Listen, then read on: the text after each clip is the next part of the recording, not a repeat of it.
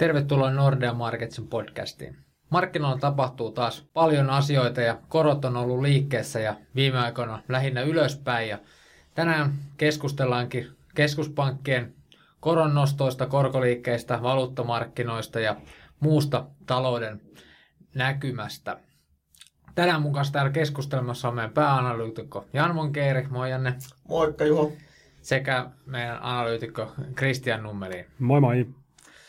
Mites Janne, tänään tuli teiltä uudet korkoennusteet ja 12 kuukauden Euribori näyttää lähenemään nyt 4 prosenttia. Miten tässä näin nyt pääsi käymään?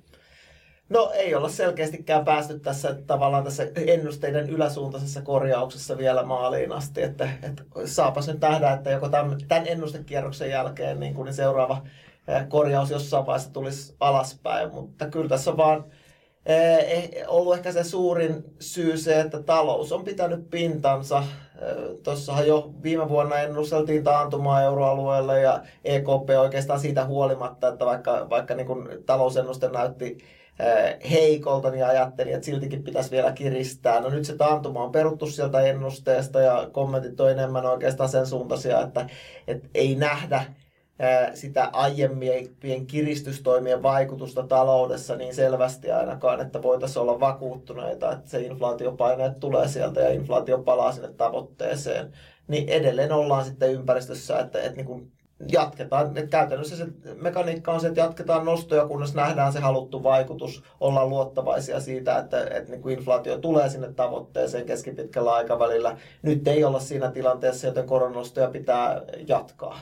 Niin taas tällä viikolla toi EKP-johtokunnan ja se Isabella Snabelkin sanoi, että tämä euroalueen korkoherkkyys on vähentynyt viime vuosina ja vuosikymmenen. Se tänään kirjoitit siitä myös ää, blogin ja että näin on euroalueella, mutta ei välttämättä Suomessa. Mitkä sulla oli ne pointit, että minkä takia Suome, Suomen talous on ehkä herkempi sitten tälle koronnostolle kuin sitten euroalueen taloudet noin keskimäärin? Joo, yleensähän monethan tässä ennenkin, etenkin tänä, ennen tätä koronastosykliä, niin argumentoi, että euroalueen talous ei kestä, kestäisi minkäänlaista korkojen nousua ja että tavallaan että tämä korkoherkkyys olisi kasvanut. Schnabel nimenomaan argumentoi päinvastasta, että tämä korkoherkkyys on pienentynyt ja hänen, hänen niin kuin kriteereitä oli, et, tota, ensimmäinen oli se, että et niin kuin tässä vuosikymmenten saatossa niin talouden rakenteet on muuttunut teollisuudesta palveluihin. Yleensä ne teollisuuden raskaammat investoinnit on ne, mitkä on korkoherkempiä. Ja nyt kun sitten palvelusektorilla on pienempiä investointeja, on aineetonta pääomaa, niin siellä se korkoherkkyys on pienempi. Toinen on sitten se, että, että niin kuin euroalueella keskimäärin suositaan kiinteitä korkoja huomattavasti enemmän kuin, kuin esimerkiksi Suomessa jolloin silloin taas sitten se korkojen nousu asuntovelallisille lyö läpi huomattavasti hitaammin. Ja kolmas tekijä on se, että tässä matalien korkojen aikana niin valtiot pidensi, sitä velkansa korkosidonnaisuusaikaa, korkosidonnaisuusaikaa, kuinka pitkäaikaista velkaa he hakevat.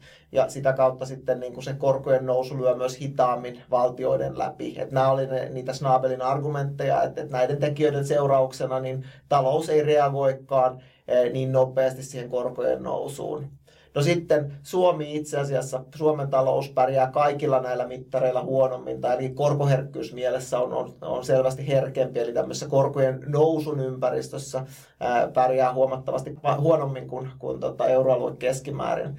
Ää, suurin ero on siinä, että, että niin kuin näissä vaihtuvakorkoisissa asuntolainoissa Suomessa – se uusissa lainoissa se vaihtuva, vaihtuva koron osuus on niin kuin lähenee 100 prosenttia melkein. Siellä on hyvin, hyvin vähän kiinteäkorkoisia lainoja, kun taas sitten euroalueella keskimäärin niin kiinteät korot dominoi vahvasti, vaikkakin niin kuin vaihtuvat korot on nyt korkojen nousun myötä pikkasen kasvattanut suosiotaan, niin puhutaan, että, että ne on noussut sieltä 10 ehkä 15 prosenttiin euroalueella vaihtuvakorkoisten lainojen osuus, kun Suomessa tosiaan ollaan siellä 95 ja 100 välillä.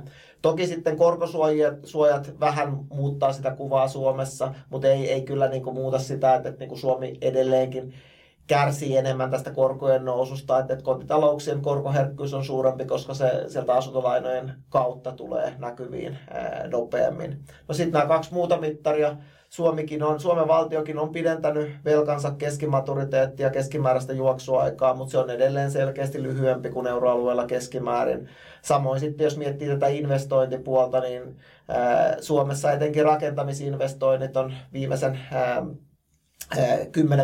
10-15 vuoden aikana niiden osuus suhteessa talouden kokoon on kasvanut huomattavasti enemmän kuin euroalueella keskimäärin.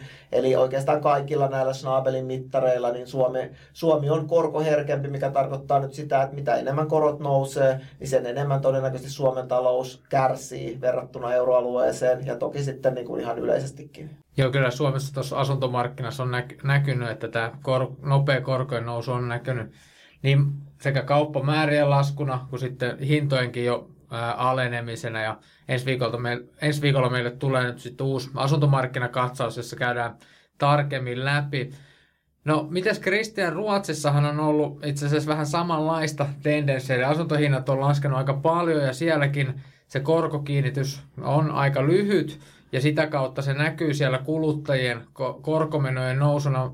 Muistan nähneeni Ruotsin kollegojen laskelmat, että kotitalouksien korkomenot nousis tänä vuonna jopa 9 prosenttiin käytettävissä olevasta tulosta. Niin miten tämä näkyy niin kuin Ruotsin vaikka kruunun kurssissa tai Ruotsin taloudessa? No kyllähän tämä iskee Ruotsin talouteen vielä enemmän läpi, mitä, mitä Suomeen. Ruotsissa on tietysti vielä enemmän velkaa, kun verrataan Suomeen. Sitten jos katsotaan asuntohintoja, niin asuntohinnat on noussut huomattavan paljon, varsinkin jos suomalaiseen perspektiiviin vertaili, vaikka meilläkin hinnat on noussut, niin se Ruotsin hintojen nousu on aivan eri kaliberia ollut viimeiset vuodet ja erityisesti tuon korona-ajan, eli sieltä ilmat sitten lähtee herkästi pois ja hinnat on tullut alas jo noin 15 prosenttia. Me odotetaan, että tippuu huipuista 20 prosenttia. Tietysti huippuja jättäminen, tai vaikea sanoa, että milloin ne pohjat löytyy, mutta tänä vuonna kesän, kesän tienoilla ne voisi Ruotsista löytyä. Tämä tietysti vaikuttaa siihen koko talouteen, eli se pärjää huonosti. Vaikuttaa myös Ruotsin kruunuun, mutta ehkä se suurin syy, miksi kruunu varsinkin vuoden alussa heikentyi mittavasti. EKP kääntyi joulukuussa muutaman pykälän jälleen haukkamaisemmaksi ja eurokorot nousi. Kun taas Ruotsissa ei ole ollut samanlaista korkojen nousua, joten se korkoero Ruotsin ja euroalueen välillä on on kasvanut ja se on sitten, tai kutistunut siten, että euroalueen ja Ruotsin korot, korot on hyvin lähellä toisiaan ja tämän myötä Ruotsin kruunu, kruunu heikentyi. Tässä on ehkä iso osasyy Riksbankin kokouksilla myös. Riksbank kokousta aika harvoin noin viisi kertaa vuodessa. Ja Riksbankin viime, viimeinen kokous viime vuonna oli marraskuussa, ja kun EKP kokousti joulukuussa, niin Riksbankin vastaus oikeastaan siihen tuli vasta helmikuun puolen välin tienoilla, joten siinä oli markkinalla aikaa spekuloida ja näytti pitkään siltä, että Riksbank on tippunut muiden keskuspankkien kelkasta. Muut puhuu aggressiivisesti korkojen nostojen puolesta ja Riksbank on hiljaa ja tämä jätti sitten kruunun hyvin, hyvin haavoittuvaiseksi. Ja tietysti voi ajatella myös, että Ruotsissa ei tarvitse ihan niin paljon nostaa korkoja kuin euroalueella. Janne listasi asioita, miksi euroalueen korkoherkkyys ei ole ihan niin kova, ja kun katsotaan, että Ruotsi muistuttaa enemmänkin Suomea siinä korkoherkkyydessä, varsinkin siellä asunto, asuntomarkkinoilla, niin se tietysti puoltaa sitä, että ehkä se Riksbankin korkohuippu kuuluukin olla EKPn, EKPtä matalammalla. Ja se taas vaikuttaa siihen, että Ruotsin kruunu voi hyvinkin heikentyä, jos se korkoero kasvaa euroalueen hyväksi ihan, ihan selkeästi nyt tuossa helmikuun kokouksessa Riksbank oli, oli hyvin huolissaan Ruotsin kruunun kurssista. Toki keskuspankki sanoo, että he ei targetoi mitään kruunun kurssin tiettyä tasoa, mutta ö, selvästi sitä ö, huolta tuottajiin esiin, että kun valuutta on heikko, niin tuontihinnat kallistuu ja sitä kautta se nostaa inflaatiota. Ja kun on muutenkin inflaatio-ongelma, niin se ei ole, ei ole mitenkään hyväksi keskuspankille – halutaan vahvempi kruunu ja markkinoilta kyllä meni läpi ja Ruotsin kruunu, kruunu vahvistui hyvin nopeasti sen kokouksen jälkeen, mutta silti odottaisi, että Ruotsin kruunulle voi olla vaikeita aikoja tulevat kuukaudet vielä, kun EKP kokoustaa ja puhuu korkoja ylöspäin, nostaa korkoja, niin Riksbank ei välttämättä ihan samanlaiseen pysty. Joo, siinä onkin niin kuin Ruotsin keskuspankki vähän puu ja kuoren välissä, että tavallaan rahapolitiikka, talous ei välttämättä kestä yhtä tiukkaa rahapolitiikkaa kuin euroalueella, kun on paljon yksityisen sektorin velkaa ja siinä on lyhyttä korkokiinnitystä, mutta sitten toisaalta ää, jos halutaan inflaatiota pitää kurissa, niin ei haluta, että valuuttakurssi heikkenisi liikaa ja sitä kautta tulisi tuontiinflaatiota ja sitä kautta pidetään sitten korkoja ehkä vähän liiankin korkealla suhteessa siihen, että mitä talous kestää. Että ei se ole tuossa omassakaan rahapolitiikassa välttämättä he, helppoa, vaikka se nyt ei Suomelle tämä EKPn rahapolitiikka välttämättä täydellistä sekään ole. Ja Ruotsissa tietysti tässä on vielä, että jos keskuspankki sattuu kiristää liikaa ja asuntomarkkina alkaa kunnolla sulamaan ja vaikka markkina alkaisi pelkäämään jonkun taso systeemikriisiä, tulisi semmoisia huolia, niin silloin se voisi aiheuttaa jälleen vaikeuksia kruunulle. Eli se on vaikea, vaikea tilanne. Joo, mennään sitten tuonne isomman rapakon taakse. Tota, Janne, tuolla USAssahan inflaatio tulee alas kuin lehmä häntä. Mites Fedi, joko se alkaa lopettelemaan korkojen nostoa vai onko nämä nyt nämä viimeaikaiset vahvat luvut vaikka työmarkkinoilla niin kääntänyt ehkä sitä kelkkaa, että ehkä tässä ei nyt ollakaan vielä ihan taputeltu tämä korkojen nostojen kanssa.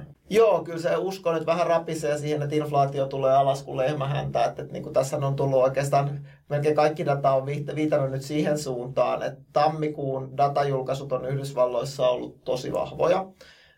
No, säällä on merkitystä tammikuu oli USAssa poikkeuksellisen lämmin kuukausi, joten ei sen yhden kuukauden datan perusteella kannata nyt liian pitkälle meneviä johtopäätöksiä tehdä. Mutta ei se ollut pelkästään se tammikuun data, että, että niin kun, e, siinä työllisyysluvuissa korjattiin koko viime vuoden uraa taas, niin se tammikuussa tulee tämmöiset isommat e, revisiokierrokset, niin se työllisyyskasvu viime vuonna olikin sitten kovempaa kuin aikaisemmin oletettiin, eli työmarkkina on vielä kuumempi. Samoin inflaatiossa päivitettiin kausitasausmenetelmiä ja nyt tässä uudessa inflaatiourassa niin e, ei se inflaatio tullutkaan alas niin kovaa kuin ajateltiin vielä viime vuoden puolella. Ja sama, samalla meillä on niin kuin merkkejä myös niin kuin, ei pelkästään palvelusektorilta, mutta esimerkiksi käytetyissä autoissa, että hinnat voi kääntyä uudelleen nousuun tai inflaatiota vauhdittavalla tavalla. Samoin energia- ja bensahinnat on, on, on noussut taas Yhdysvalloissa. Että et tavallaan se tavarainflaatio, energiainflaatiokaan ei enää välttämättä vauhdita samalla tavalla sitä kokonaisinflaation laskua kuin mitä on, on nähty. Ja samaan aikaan niin kauan kuin työmarkkina pysyy tuommoisessa tilanteessa, niin Fed todennäköisesti ei voi vaku- olla vakuuttunut siitä, että, että niin kuin inflaatio inflaatiopaineet hidastuu riittävästi. Ja kun ei, ei siellä taloudessa työmarkkinoilla nähdä sitä vaikutusta, niin sitten jatketaan nostoja. Fed on toki päässyt EKPtä pidemmällä siinä mielessä, että korot on, on nyt jo korkeammalla. He on hidastanut sitä nostovauhtiaan 25 korkopisteen liikkeisiin. Tällä uralla todennäköisesti nyt jatketaan ja kyllä niin meidän, meidän tässä uudessa ennusteessa niin jatketaan tässä koko kesä syksylle asti. Ja kun aikaisemmin ajateltiin, että se korkohuippu on siellä reilussa viidessä prosentissa, niin nyt se on nostettu sinne niin kuin kuuden tietämille. Että et ehkä nyt jäädään siihen pikkasen alle. alle.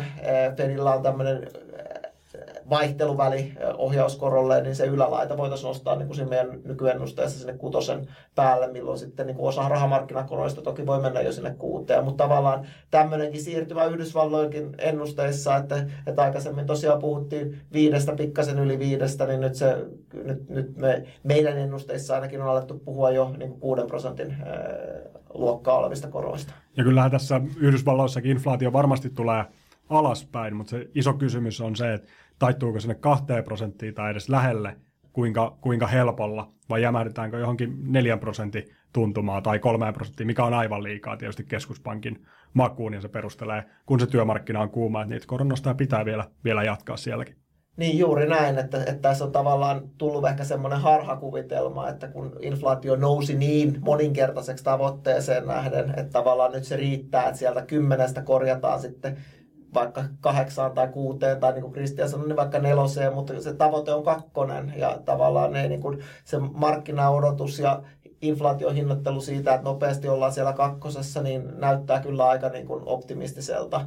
Ja sitten samalla, jos miettii rahapolitiikan välittymistä, niin rahapolitiikka välittyy kireempien rahoitusolosuhteiden kautta talouteen. Et se ensimmäinen askel on se, että rahoitusolosuhteet kiristyy. No euroalueella EKP on todennut, että rahoitusolosuhteet on kyllä kiristynyt, kiristyneet, mutta he ei näe sitä vaikutusta vielä sieltä rahoitusolosuhteista makrotalouteen. USAssa taas rahoitusolosuhteetkin on kevennyt uudelleen sieltä niin kuin viime vuoden lopulta. Tämä syy on se, että Yhdysvalloissa rahoitusolosuhteissa tärkeinä komponentteina ei ole niinkään se lyhyt korko, vaan pitkä korko, yrityslainojen luottoriskipreemio ja sitten jossain määrin myös osakekurssien kehitys. Ja kun pitkä korko on laskenut sieltä viime vuoden huipuistaan, luottoriskipreemio on tullut sisään, osakekurssit on noussut, niin lopputuloksena itse asiassa rahoitusolosuhteet on keventyneet samaan aikaan, kun Fed jatkaa koronnostojaan. Ja tätäkin taustaa vasten, niin Fedin pitää vaan saada niitä rahoitusolosuhteita kireempään suuntaan, mikä tarkoittaa myös sitä, sitten, että, nostoja todennäköisesti pitää jatkaa aiemmin odotettua pidempään. Tiivistettynä, eli Fed käytännössä haluaa, että markkina menisi vähän, vähän huonommin kuin se nyt on mennyt, ja toisaalta työmarkkinaa puhutaan viilentämisestä, niin käytännössä tarkoittaa, että vähän työttömyyttä pitäisi saada lisää, että palkkapaineet pysyy sitten kurissa. Joo, se on jännä nyt, että Fedi äh, uhoaa nostoja, niin osakkeilla on mennyt kuitenkin yllättävän hyvin tuolla USAssa ja miksei nyt myös Euroopassa, että jos ajatellaan, että viime vuonna niin se osakemarkkina hyytyi aika nopeasti siinä vaiheessa, kun ne koronnostot lähti kunnolla käyntiin. Mutta nyt se, nyt se tavallaan tuntuu, että ne koronnostot ei enää vedäkään sitä osakemarkkinaa samalla alaspäin. Että johtuuko se siitä, että se pitkä pää on tullut siellä korkokäyrässä sitten alaspäin vai mikä, se, mikä siinä on se tekijä, että osakkeet ei olekaan enää niin herkkiä niille koronnostoille kuin mitä ehkä viime vuonna ajateltiin? No kyllä mä sanoisin, että ne osakkeet on edelleen herkkiä koronnostoille. Tässä on tämmöinen pieni epäsuhta ehkä tullut siinä, että, että niin kuin markkinoilla on ollut tämmöinen niin kuin ehkä ehkä tällainen kultakutriskenaariosta on puhuttu, että, että niin kuin se, että, että nyt kun koronnosto-odotukset on noussut sen takia, että talousluvut on ollut odotettua paremmin, parempia, niin se on tavallaan kompensoinut vähän niin kuin sitä, sitä niin kuin kuvaa osakkeille, että, että tavallaan jos taloudella menee paremmin, niin sitten kestetään ehkä myös niitä korkeampia korkoja paremmin. Tämä on niin kuin se ajatus. Mutta jos me katsotaan osakkeiden ää, tavallaan arvostuksen pohjalla olevia tuloskasvuennusteita, niin ei siellä näy oikeastaan minkäänlaista talou- taantumaa taloudessa, kovin heikkoa talouskehitystä. Jos me katsotaan taas, mitä Fed kommunikoi, mi- millaista talouden hidastumista, työmarkkinoiden viilentymistä keskuspankit hakee, niin tavallaan jollei he saa sitä aikaiseksi tällä korkotasolla, niin sitten kiristää lisää. Eli tavallaan kyllä mä niin kuin näkisin, että osakemarkkinoille tästä tulee vielä niin kuin ongelmia, koska tavalla tai toisella niin, niin eh, sen, se inflaatio pitää saada sinne tavoitteeseen ja se tuskin tulee sinne tavoitteeseen ilman, että, että ne työmarkkinat viilenee, ilman, että taloudella menee heikommin. Ja sitten niin kuin jos, jos nyt on löytynyt näitä kompensoivia, tukevia tekijöitä osakemarkkinoille, niin sitten kun nämä tavallaan todellisuus iskeekin kahta kautta, että korot nouseekin e-, enemmän kuin, kuin, niin kuin on hinnoiteltu, ja samalla sitten joudutaan vetämään niitä tulos, yritysten tulosodotuksia alaspäin ja ehkä hinnoittelemaan talouden, jos ei nyt taantumaan, niin huomattavasti heikompaa kehitystä, niin kyllä siinä voi olla sitten vielä osakemarkkinoilla sulattelemista, kuin jos ja kun tämmöinen skenaario iskee kunnolla. Miten Kristian, toi Euroopan osakemarkkinahan on mennyt kohtuullisen hyvin, onko se nyt kokonaan tämän niin kuin energiakriisin väistymisen ansiota vai onko jotain muita tekijöitä, että minkä takia Euro- Euroopassa osakkeet on mennyt niinkin hyvin kuin mitä on viime aikoina nähty? No kyllähän ehkä se johtuu aika paljon myös odotuksista, että odotukset oli viime vuoden lopussa aika, aika pessimistiset silloin syksyllä, ja itse asiassa euroalue alkoi yllättämään positiivisesti, Fed, tai Yhdysvaltojen talous ehkä yllätti positiivisesti tässä ihan alku, alkuvuonna ihan viime, viime julkaisuissa, mutta se alkoi euroalueella jo vähän aiemmin, ja kun se talous näyttääkin paremmalta, mihin on, on varaudettu, niin on ymmärrettävää, että myös sitten osakemarkkina rallaa siinä, siinä sivussa. Mutta kun markkinaa katsoo päivä päivältä, niin vähän tuntuu, että ei se riskisentimentti silti vielä kovin vakaa ole, eli volatiliteetti on edelleen isoa, päivän sisäiset liikkeet on edelleen isoja. Me nähdään yhtiöitä, mitkä meni viime vuonna hyvin, hyvin huonosti, niin ne on noussut erittäin vahvasti taas, taas tänä vuonna – löytyy pikkuyhtiöitä, mitkä on selkeästi ehkä spekulatiivisempaa kamaa, niin on noussut hyvin voimakkaasti. Eli kyllä tämä riskisentimentti sille edelleen hatara on, enkä nyt hirveän yllättynyt olisi, vaikka nähtäisi pieni korjausliike liike alaspäinkin. Hyvä. Kiitoksia näistä näkemyksistä ja jatketaan sitten tota ensi viikolla asuntomarkkinoiden merkeissä ja siihen asti niin oikein mukavaa viikon jatkoa.